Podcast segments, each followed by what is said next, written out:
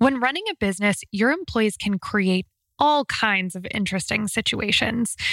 I remember I used to work for an employer where I wore maybe a few too many bracelets and they made a really annoying noise. And turns out it was in the handbook that you could only wear one bracelet, and I got reported to HR.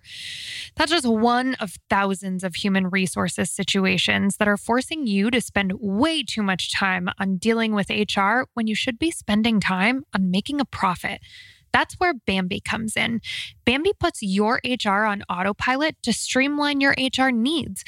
Whether it's HR compliance concerns or dealing with a serious issue, Bambee gets your HR issues solved by a human resources manager instead of trying to figure it out for yourself and potentially putting your company at risk. With Bambee, get access to your own dedicated human resources manager starting at just $99 per month. They're available by phone, email, and real time chat so onboarding and terminations run smoothly, team members reach peak performance, and your business stays compliant with changing HR regulations. And with Bambee's HR Autopilot, you'll automate important HR practices like setting policies, training, and feedback. Bambee's dedicated HR managers are all based here in the US, so they give you access to the expertise you need with a personal touch. HR managers can easily cost 80 grand a year, but with Bambee, it starts at $99 per month.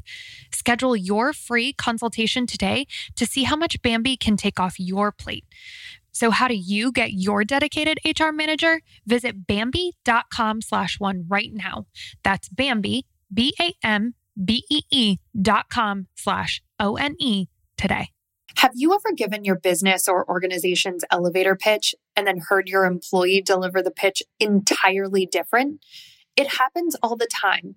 Ensuring your team is using the same consistent brand language is an important part of marketing your business, but it can be a challenging task to get everyone on the same page. That's where TextExpander comes in. Here's how TextExpander works. Step one, store it. Keep your company's most used emails, phrases, brand messaging, and URLs right within TextExpander. Step two, share it. Get your whole team access to all the content they need to use every day.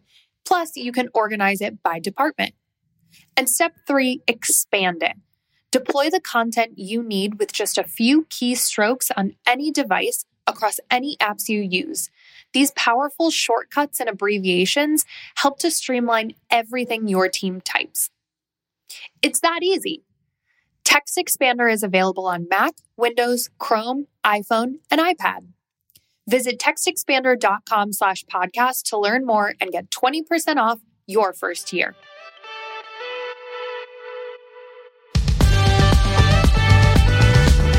Let's face it, living the one thing can be difficult. We've got some challenging principles. You've got to learn how to change your mindset. We've all experienced them sitting in this room. Let's talk about what those pitfalls are and how people can work through them. Sounds good. Let's also, I just want to highlight it's challenging, but it's also highly rewarding, which makes the challenges highly. worth overcoming. Yes. Um, if you're, if I get to go first, since I get to be here today, you're the guest. There we go. I'm the when I'm trying to diagnose why someone is struggling to live the one thing, I'll kind of go through a progression and they kind of build on each other. And the first thing I'll try to explore is are they really clear about where they're going? Right. So most of the time I find out the vast majority of people lack clarity.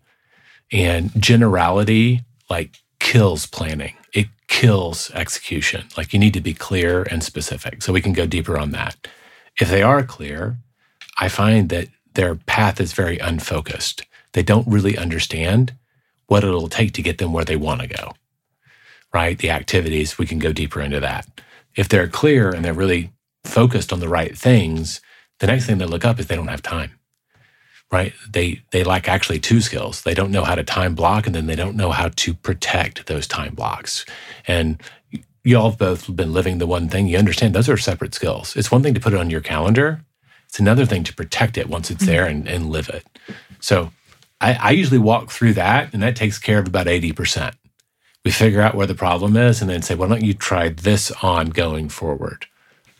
So let's start with clarity, since that's probably where most people would fall, is really not having a clear understanding of what their one thing is. Well, it's like in the one thing, it's got two meanings, right? Mm-hmm. Right. Like, what's my one thing in the really big sense? Like, why am I here? Um, I'm usually addressing this more in the context of um, goal achievement. Mm. Like, they're not clear about even where they're going, where they're starting, or why they're on the journey in the first place. So, when you're looking at someone's goals, like, I'm really trying to do X and I'm living the one thing, but it's not working, that's how we got here. And I'll say, let's talk a little bit about your goal itself. And I often find, like, I think about goals as going from point A to point B. Point B is the destination. Like, will they know they've arrived? Are they clear enough about the goal to know, like, I've actually crossed the finish line? And might be true. That's actually a little easier for people to focus on this vision of what success looks like. Are they clear about where they're starting? Like, if I'm trying to get to Miami, it makes a big difference if I'm starting in Pittsburgh or if I'm starting in Flagstaff, Arizona. And I think a lot of people are kind of delusional about where they're starting. So, like, let's take an honest assessment. Where are you? So we can really now see, like, how far do we have to go? And how Mhm. long are we giving ourselves? And the last missing ingredient is why. And uh, like we can go deep on that, and let's let's kick this one around a little bit. But why often I find the biggest clarity on, I'll just ask them. So, Chris, you know, if you don't make it to Miami, what what happens? And I'm looking for a consequence. And if they said, well, I'll just go to Cleveland instead, then I'm like, okay, there's not much motivation to get there. Mm. And they they need to be clear, like, why did you set this goal in the first? Why did you want to go to Miami again instead of Cleveland? Because maybe you should just be going to Cleveland. Yeah, and so the the why is really interesting. So you you need to understand like the purpose behind the goal itself, because that's going to be the motivation, the driver. I see I see that, and I see the the challenge people have with setting a goal that has good dimensions around it, almost like the the strength, right? Like the goal is strong enough so you know what success looks like. You talked about have you arrived? Like, will you be able to measure whether or not you achieved your goal? but also understanding there's like different kinds of goals right there's there's there are process oriented goals and there are uh, end state goals and i think it's important to clarify what kind of goal you've set for yourself so that you are capable of really breaking it down What? Give me an example of those. I mean, I know you're training a lot of folks. Like, give me. Can you give me an example of what those like a different sets of goals might Abso- be? absolutely so i i view just like you many goals are like an end state it's a destination it's a place you want to get to right And Right. i, I want to get from you know new york to la or or i forget, forget the cities you use and Right. you know where are you starting from so that you can locate yourself to figure out the path to get there it makes breaking that goal down. Like you can you can identify the cities along the way or the checkpoints to getting to that goal. And that's one type of goal. So when you're thinking about designing your plan of action you need to be aware of that. The other kind or an other kind of goal is more of a process oriented goal where it's I need to do a certain amount of things. Like I need to create make 100 sales calls per month yeah. for the okay. next so so then you have to think about how you break that goal down differently and not conflate those two things. Oh, that makes sense. Mm-hmm. Because some things, like the destination goals, are things that once you get there, you've checked that box, and you may be going completely separate. The the process oriented goals are more about setting up a system or a habit and staying consistent. That makes total sense when you put it that way. Yeah, and you nailed it where I was where I was going to go next is that one really leans on the ability to form a habit on a you know a, a certain frequency and that's the process type goal and so being aware of that you need to leverage that skill of identifying that small habit you need to build both true in both cases um, probably in some sense but certainly with a process goal That I love that you're highlighting that. Um, I think it's one of the superpowers of this book and this process is pointing people less into doing and more into being. And that's kind of the language we talk about. Like, you know, like instead of working on getting to 100 push ups, which is a destination goal, can I just become the kind of person that works out every day? Mhm. And because of that, I'm never very far away from 100 push ups. Having done that goal a couple of times, like it does take more than just going to the gym. Um, and I cannot, don't test me, I'm not able to do it now. but like that, the, the habits that create who we are, those habitual, uh, they're highly underrated because I think a lot of people like those destination goals because then they're on to the next thing. Mm.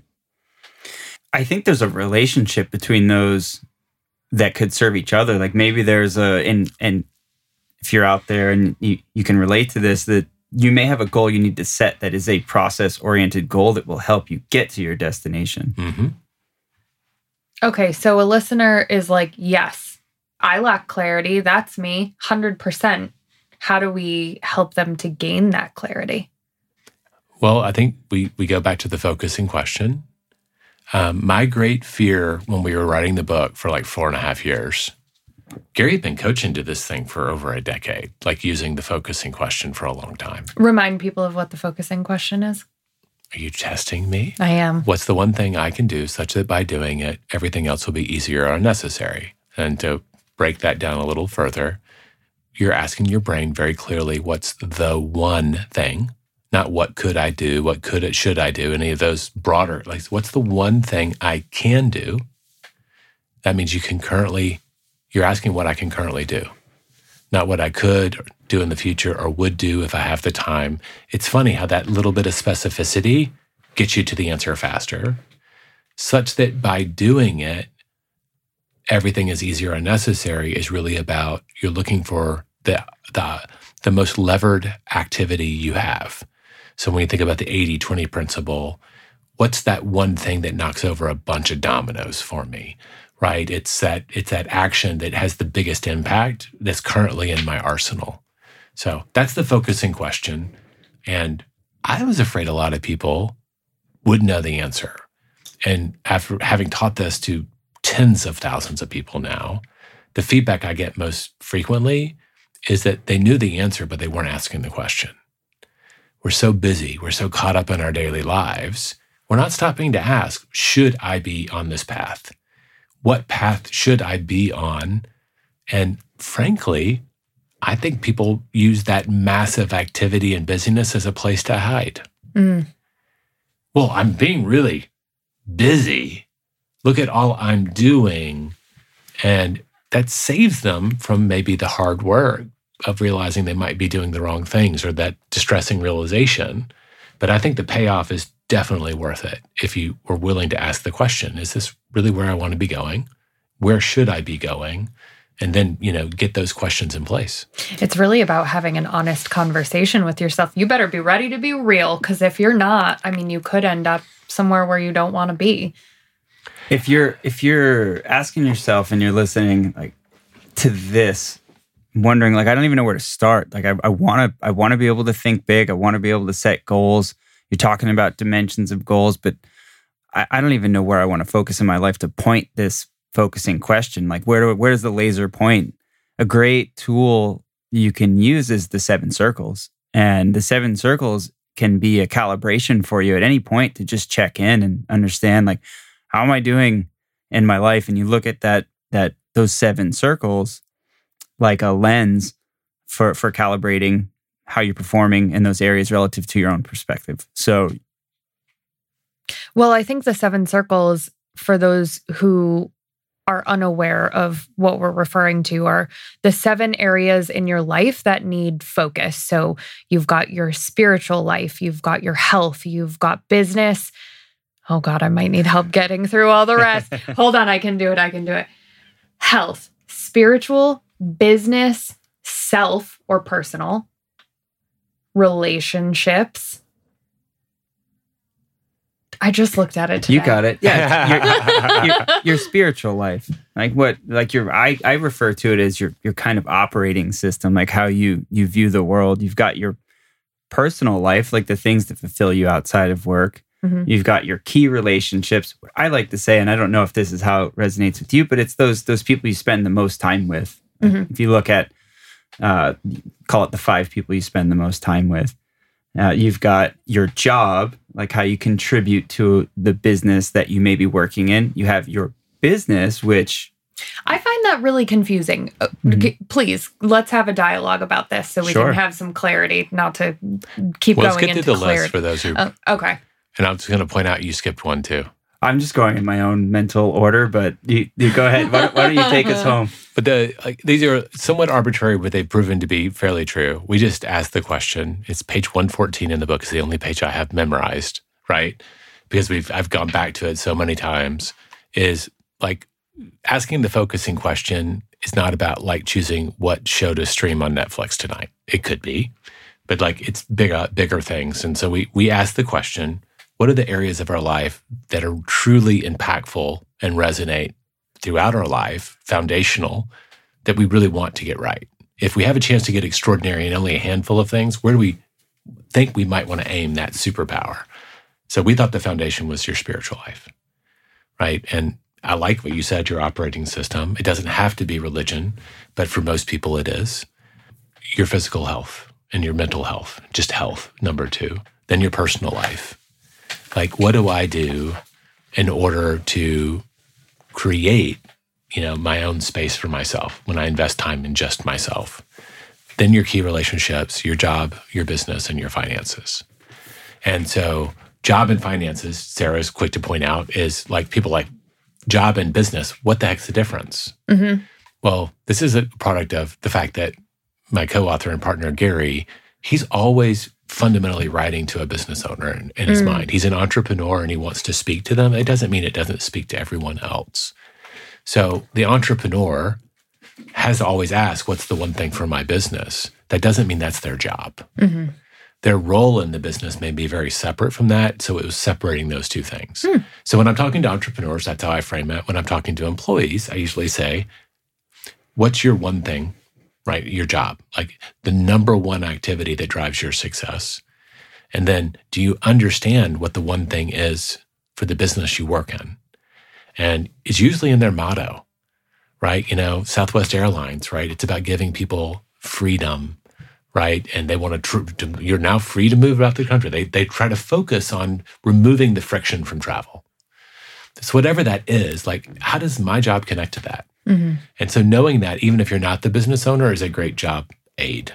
Does that help at all? Yeah, absolutely. For somebody that might be a caretaker, right? Uh, stay at home moms and dads out there, would their caretaking fall under job? Could it potentially? Yeah, I think so. I think that if their their role, like if my job right now is to be to manage the home business, then the business is our family. Mhm. And frankly, I mean, I look at one of our partners, Jeff, like that's a complex business he's running. Like we stopped at two kids. I can't imagine going that far. Right. and you know, like I look at some people's families and that's a that's a big job. Mm-hmm. I remember the gift I got from one of my coworkers when we had our second child, and Wendy chose to stay home. She left her. That was just a choice she chose to make, and I'm so happy she did. My friend Mike, who'd had three kids, said, Jay, never forget, as tired as you are when you get home, she had a harder job today. Mm. No matter how worn out you are, never make the mistake of thinking your job was harder than her job. And so, anyway, it's job. Yeah, I think an important thing to remember if you're trying to utilize the seven circles is it's it's whatever it's relevant to you. Like it's however it matters to you. The, the ultimate purpose of this is to give you the opportunity to calibrate and look at introspectively at yourself in areas of your life you may want to focus and bring some alignment to where are you on the journey in each one of these. So it, it's whatever whatever it means to you. It's just a general framework to help you identify how you're doing and give you a tool to to focus or to point some intention on on making growth. I agree. I think that's a it's a good diagnostic tool that we get people to use. So, of all of these areas, where do you feel like you have the biggest opportunity? If people just have nowhere idea where to start, going back to this clarity, Mm-hmm. clarity sometimes is just picking a direction and starting there, because it can be overwhelming of all the things that you could do. Like, what really should you be focused on today? Well, yeah, I look at the seven circles. I'm like, all those areas need my attention.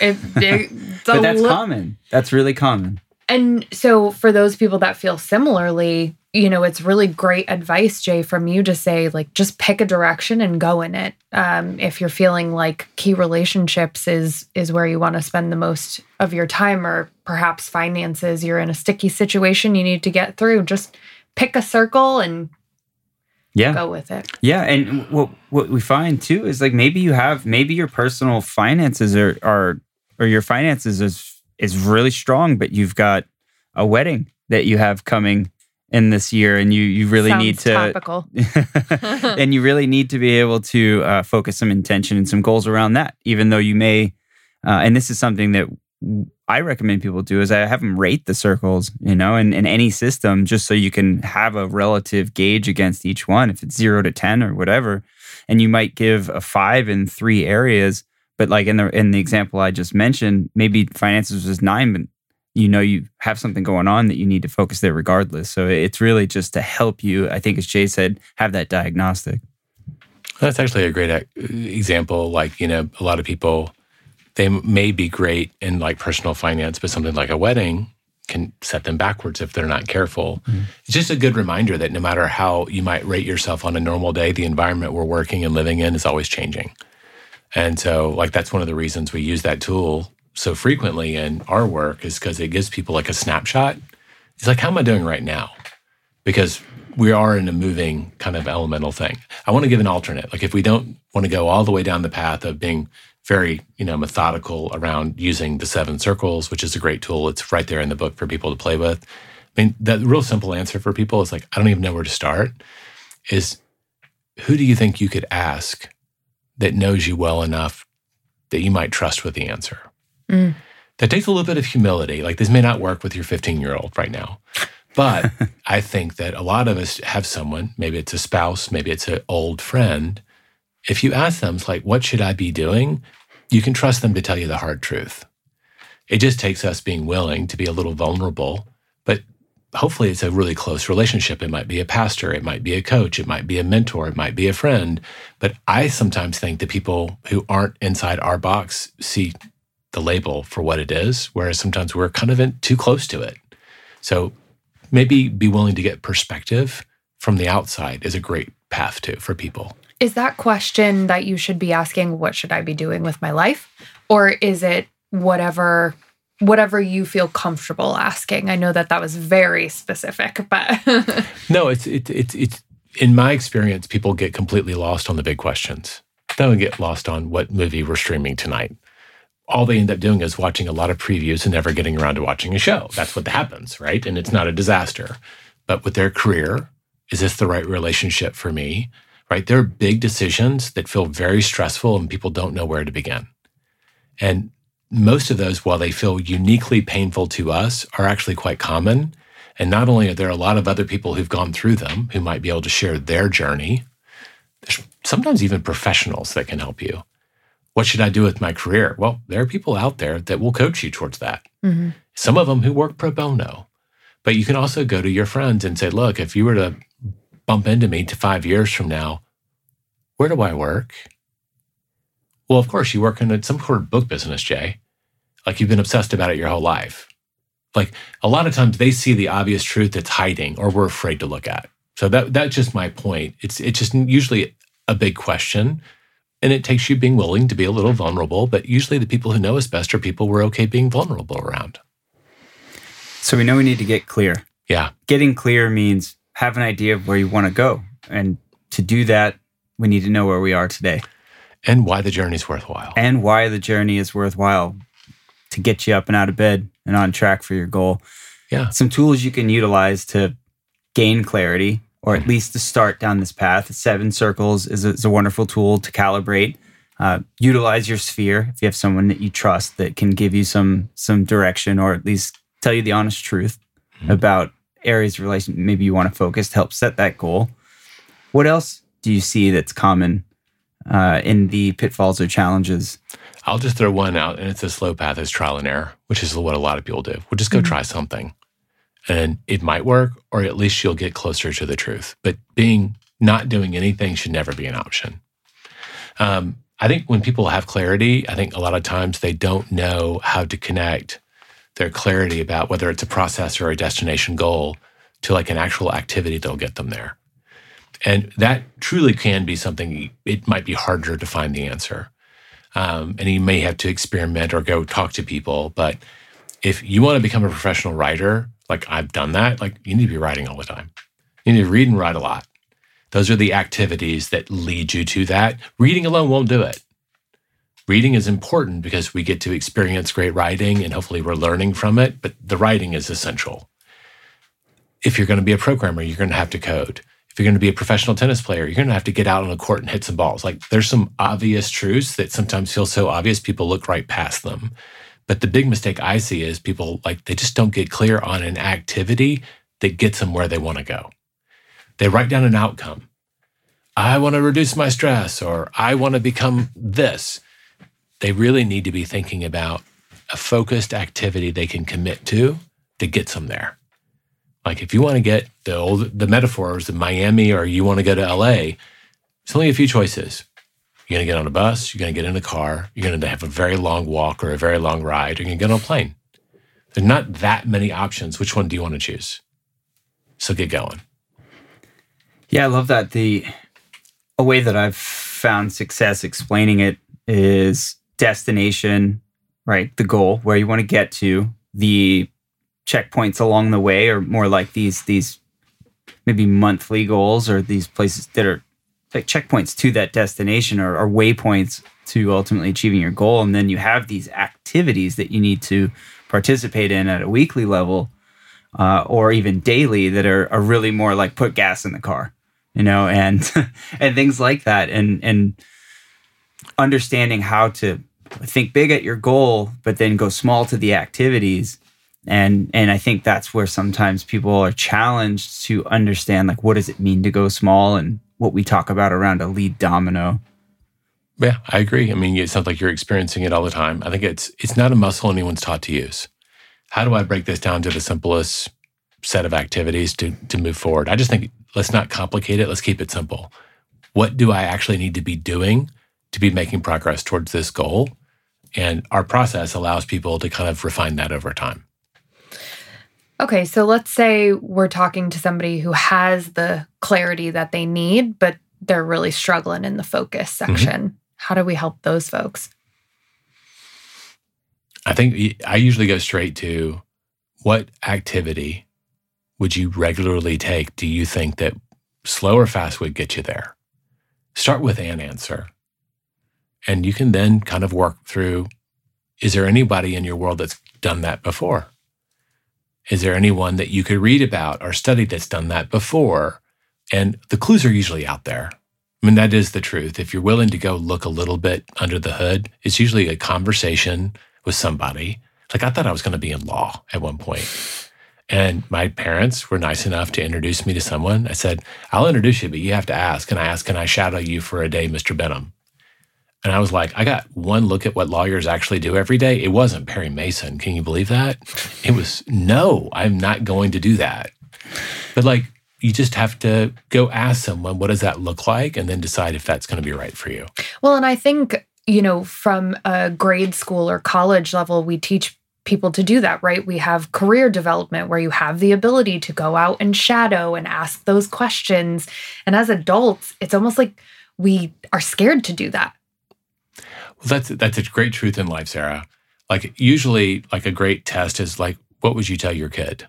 Mm.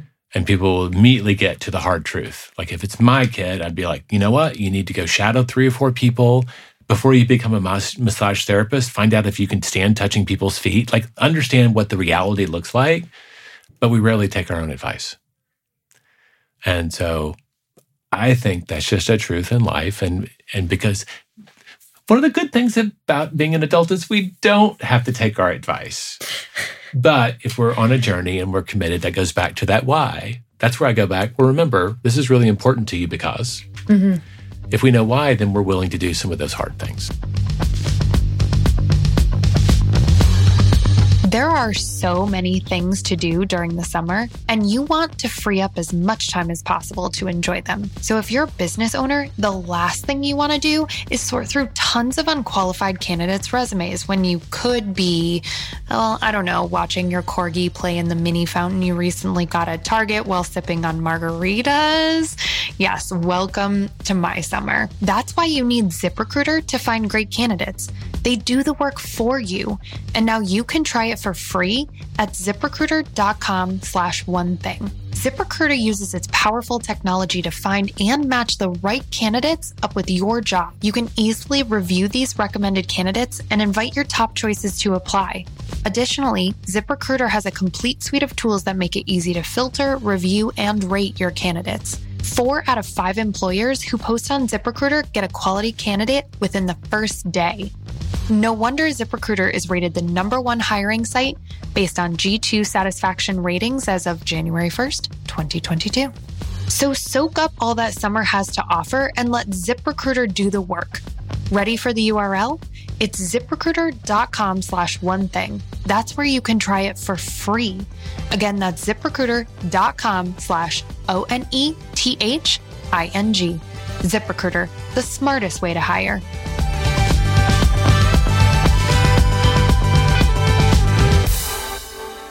That motivation piece, I think, is such a huge piece that maybe we're the why, you know, that maybe we're not talking to enough you know, really understanding why you want to move towards this goal, why you're setting this goal, um, and having that very clear understanding will help to propel you towards it versus hold you back from it. Yeah.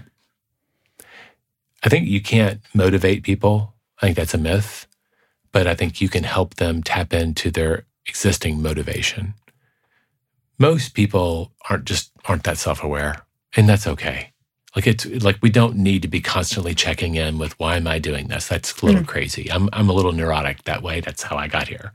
But it is like something we need to just a muscle we need to have somewhere out there where we can ask the question, why is this important to me if it's something really big? Because most big things won't happen in one week or one month. Like if I want to go through college, that's going to theoretically be three or four years. If I'm getting a PhD, it's going to be eight. Like things that are stretching out there, those are the things where you really want to equip yourself with. Have I really been honest about why I'm pursuing this? Maybe sometimes the answer is really simple, and it's so simple you second guess whether or not it's correct. I mean, it, it, could it could just be exactly what you think, and if that's enough motivation for you, box check. Let's roll. Yeah, I just say like be aware of it. Go date it for a while, right? Write it down with a goal, and if if it's not working, then you know it's not the right answer. I, I mean, I know for me, some like with becoming familiar with our system and tools, and and the one thing as I was getting spooled up on on my journey, I found myself doing that too. I'm like, dude, wow, is, is my why like powerful enough and deep enough? And I just found myself coming back to. I'm like, am I motivated enough to do it? Yep. Answer. I'm good. You know, yeah. like that's that's ultimately it. I don't always. It doesn't. I think it's important to know that it's relative to you. Is it motivating enough for you, and are you clear on where you want to go. And I think that's enough. Yeah, motivation is not comparative. Like you don't. I remember when I was you hang out with a bunch of writers and you read about writers. Like they all went through some horrible disaster in their life, and they, you know, maybe they smoke cigarettes and drink scotch till midnight, and then they start writing their poetry or whatever. Like Stephen King. Yeah, but I'm like, that's actually not the recipe. The recipe is they wrote every day you didn't have to have all of that other baggage. That was specific to them and they wrote about it and that's how we know about it. So like like don't don't borrow other people's motivation, just mm. ask. And it's not comparative. It's just you. What motivates you? Like a lot of what motivates me is really corny. But I'm just going to be honest about it. Like I don't like disappointing people. What motivates you? I don't oh. like disappointing people. Yeah, just... Well, I'm just saying like I'm going to say if I tell you I'm going to do it, like I'm very motivated to be in integrity to that statement. And okay, go figure. Like, but that is like one of my mental tricks for knowing that I'm committed to something. Like, did I make that commitment? And then I have to be courageous when I find out that's the wrong commitment. I have to go and be very direct about it. Mm. Really ties back to your core values. And we talk a lot about that, but I mean, that's, yeah, that can be a real inspirational source of knowledge for you around motivation. Is, is it in alignment with your core values? Yep. So, like, if we're going to go back and just not beat this, flog this dead horse forever, but like, let's get clear about where we're going and why, you know, and, and if you can, where you're starting. Let's get focused on what are the things that I have to do and be honest with ourselves about that. I think the last two are like kissing cousins because we, we often teach them together is have you dedicated time to doing this? Do I have time? And am I protecting that time? And I, I wondered when we were first writing the book, like whether those are two separate conversations. But like Gary had coached thousands of thousands of people, and he was very aware that people will make commitments and even write things down on their calendar and then just not live their calendar. Like that's a whole separate set of behaviors.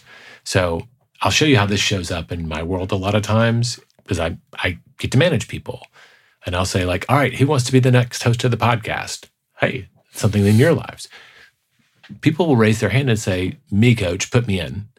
Like, one of the things I'll know is like a lot of times it's the busiest people who volunteer for the task because they're already committed to, to, contributing a lot. I want to pull them aside and ask, Great, I love that you want to do this. Do you know when you're going to do it? And that's when you get that look in their eyes like, I know I want to, but they, they realize they're already overcommitted. Most people are already overcommitted in their lives. So, this idea of navigating your time and asking, What am I saying no to to say yes to this? when specifically will I do it? Like when people get clear about that, that's a massive like rubber hits the road moment for me in that journey of you want to write a novel? Great. When are you going to do it? Well, I'm going to get up an hour early and I'm going to try to write for 30 minutes every day. Like I love that plan. Great. Go do that plan. You know, when specifically it's daily, you can, there's all, we can go deep on, you can build habits, but like that first step of committing to the time you've got to you got to put it out there otherwise it just won't happen i think you mentioned this earlier sarah about you think it's a two hour task but when you actually sit down and look at it you're like oh crap this is like a 20 hour task. Mm-hmm. that little process of navigating the time it's going to take to do it even no matter how tricky that is like without that it doesn't get done. Yeah that's that that assess check and adjust. It's so important you know? It, what is that? It, what is that? Assist what check and adjust? assess assess reassess and check and adjust. You know it's it that like, sounded like a michael scott ism oh really yes i was wondering i was wondering if that was like a pilot ism or something so oh. you said it like i should know what it is that oh, sounds no. like a recess assess whatever so oh, okay. walk, walk me through that well like to put it all on a bumper sticker it's like figure out where you want to go right first then what is it going to take to get there? And what are the high ROI activities that I can identify that are going to give me the, the 80% of the weight of my results, the 80 20, right? Mm-hmm. What are the 20% ROI activities that are going to give me the 80% of results to get there? That's, that's the path.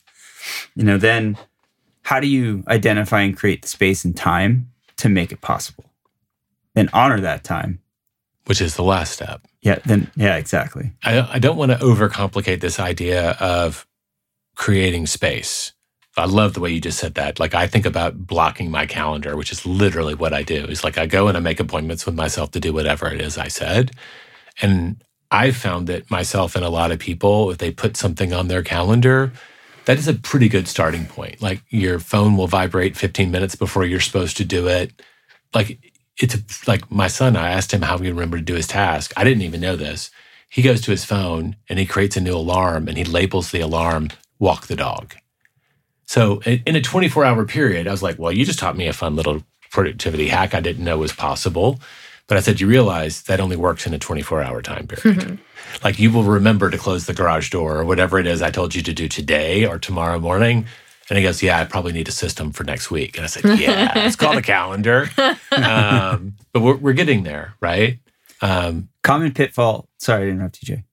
I was going to say common pitfall I see or hear about with time blocking and customers that even ones that are highly experienced and, and listening to our process and, process and get motivated by it want to hit the ground running they over block their calendar they they try to bite off too much fail to honor their time blocks we were talking about that before we started mm-hmm. recording like mm-hmm. like do y'all have white space on your calendars mm-hmm. because if you're doing big things and like when we usually teach people to do the big stuff early in the day um, it's going to unwind all the things you didn't anticipate. That other 18 hours that Sarah mentioned on the mm. two hour task, like that stuff starts to show up. That's when it's going to get handled, is in that slack time. Mm. So it is really important. So I do think people overcommit their time. That leaves them no space for the unexpected. Um, and I also think that they block their most important task on their calendar. They try to create space where they don't control that space. So like if you're in a sorry. I was going to ask you to dig into that as you're digging into that, and I totally you did it. Stepped on your toes. No, no, it's a, it's a sign that you really want that answer. I do. I think a lot of people do, and I think it's uh, you ask people why can't you complete your time blocks? The first thing they'll say is I can't control my time. My boss calls me into a meeting or whatever that. So I usually try to get people. I said that's tough. I get it. you have a job, you don't have 100% control of your time, and habits are easy to undo. You did it four days in a row, and the fifth day, your boss blew up your schedule, and then Monday, it felt like you'd lost your momentum, and it was hard to restart. Like that's how that's how momentum works. Start by working in time that you do control. Right? If your do- if your boss shows up at six and is there till six, right? You know that you're un- if you're unwilling to go in before or after, then you're going to have to do it out of work, where you're out of sight or out of mind and can reasonably say I was away from my phone. And we hear about this people who, you know, go to law school at night because they want to improve their lives. Or I, I, because I'm a nerd and I'm a writer, I read about people who wrote novels on trains going to work or got up early and did it. Like there are moments in our days where we do have a lot of control. And so find them. Like I, somebody was asking me, like, why do I do so many activities between 8 a.m. and 10 a.m.? Is I know that my partner, Gary, has a series of executive meetings early in the day, and I am unlikely to get anything urgent from him until at least 10 a.m. That's such a pro hack, and I definitely follow suit of that, where I will look at the most important people on our team's calendars and then block my biggest rocks or or my biggest priorities whenever they're in their big meetings so that I know they're not going to call me and I can get something done distraction free. Every EA, I'm just going to validate what you just said, Tara. Every EA I've ever worked with, if you ask them and they were being honest, like when are you most productive? It's when Jay's on the road. you have to keep it relative to you as well. I mean, this is well represented in the book about about willpower, but you know, looking at your calendar and where you block time for your most important things. Yes, the variables about you know your your interdependencies, your boss, but also know where you're going to have your strongest mental effort and energy. True. And I mean, the, the research shows that we're more likely to do hard things consistently earlier in the day, mm-hmm. whatever early represents for us. If you get up at noon every day, that's your morning. Like, I don't want to judge, like, it doesn't have to be an hour. If you're a lark, you're a lark. If you're an owl, you're an owl. I've found great benefit from being a lark because there's a lot fewer of them. And if you're waking up at noon, the world's already been texting you for about three hours. You're behind the curve. right. But if you wake up at 5 a.m., I, unless somebody was texting me late at night, I got nothing waiting for me other than spam in my email folder. And I've got a few hours that I can control. So I'm biased, but I also know that people get it done both ways. Just get it done early in your day when you have the ability to say yes when you may not want to say yes. That's what willpower does for you. Well, and then the last step in all of this is protecting it right? We yep. set these major priorities on our calendar. We have these blocks we've said, okay, I'm going to set two hours to start writing my novel. But if you go into that and you let it all fall by the wayside and you say yes to people who come knocking on your door at that time, you're not protecting your time block. So the like one of the strategies we already hit was maybe a forecast of this. I think if you start with time that you have a huge degree of mm-hmm. control over, you're protecting it from the get-go. Like when my wife and I first started working out, we started working out at 5 a.m. because we knew our kids would both be dead to the world and they wouldn't be able to interfere with us. Like they just, unless they were sick, they did not get up for several hours. So we just tried to create a time where the thing that was most likely to interfere with us would not interfere. And then we talk about like, it really depends on the kind of activity. You know, are there places where you tend to have more focus? You know, like we're in the luxury of recording in a studio with microphones and everything. Like this feels like a very focused environment for this activity. It seems like a best practice. Now you look up, maybe writing, you find a, a groove where you go right. If you're presenting, like and you're preparing to present, Chris, and like, do you have a ritual? Like a lot of times you talk to experienced people, you'll find they have rituals and that's where they've figured out they can go and preserve their focus to do this important thing. Well, and I think for a lot of people who during COVID things shifted and they started working from home, protecting your time block became even more challenging and important at the same time because you've got a screaming kid at home. If you're like me, you've got a tiny puppy that's running around and biting your ankles. there are just so many possible distractions working around that has even become such a challenge. That's so real. That's and it's so true. I mean, I can't tell you how many times you'll like I've had in the last couple of years someone who's working from home. Literally, I can see that they're in their car. And it's not that they're in transit, it's that the house is too chaotic for them to actually be doing work in their home.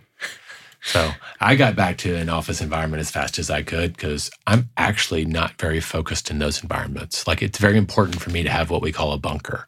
Mm-hmm. Like if I can go and face the wall or the corner or whatever, like where I don't have distractions, I'm a lot better. I heard an interesting challenge with the transition from to work from home from office life that I hadn't thought about, which might be interesting here. And it was uh, the owner of a, a company that we're working with, and he had identified that having their team work from home meant they could be less oriented on the the how things were getting done and had to be more oriented on where they wanted to get to and that they had a gap in the ability for people to self-identify the how. And i'll try to bring this back full circle. If you think about when you're working in an office like it's inherently you're there in an office together because you want to kind of force some of the how into how you achieve goals into the equation. And by forcing an environment and forcing behaviors but when you shift to work from home, now there's little to no insight or oversight on how how people are creating productivity at home. You really have to be focused on where they need to get to in a period of time. So there's a new solve that needs to happen around a framework of creating how and, and, and supporting people and how they get to their goals. And I think that really ties back to being first clear on where you need to get to so that everyone's knows what success looks like and then supporting the focus and the tools and the path to achieving them i love that and i just i want to be for me i don't really weigh one to the other. I think it's something we learn about ourselves. I know people that are far more productive in a home environment doing their work and some people like me that are more comfortable and more productive in a public. Like i like having witnesses. Like i, I told you before disappointing some people is not good so like I tend to do better when there's a witness. And that's just I've learned that in 52 years of being on this earth that that's true for me and I just play with it for what it is. There's some work task like, you know what, if you're doing food processing, sorry, you don't get to do that from home. You need to be in the kitchen. Right? There's some work that could lend itself to one or the other and some that don't. And so I just think that is something that people have to work out for themselves, but we have to ask the question if I don't have a choice about where I do the work. I have to now be strategic on how do I approach it from when and where so that I have the best ability to do it. So, how do I keep people from distracting me? Mm-hmm. Um, do I have everything I need to do the job that I said I was going to do? Because a lot of times, us futzing around and getting everything just perfect, you know, it's like that's just an excuse for working. What did you do today? Well, I set up my work for tomorrow let me tell you about that. no, like I could I can play that game all day. I can research before I write for a decade. But at some point you have to you have to get to the task.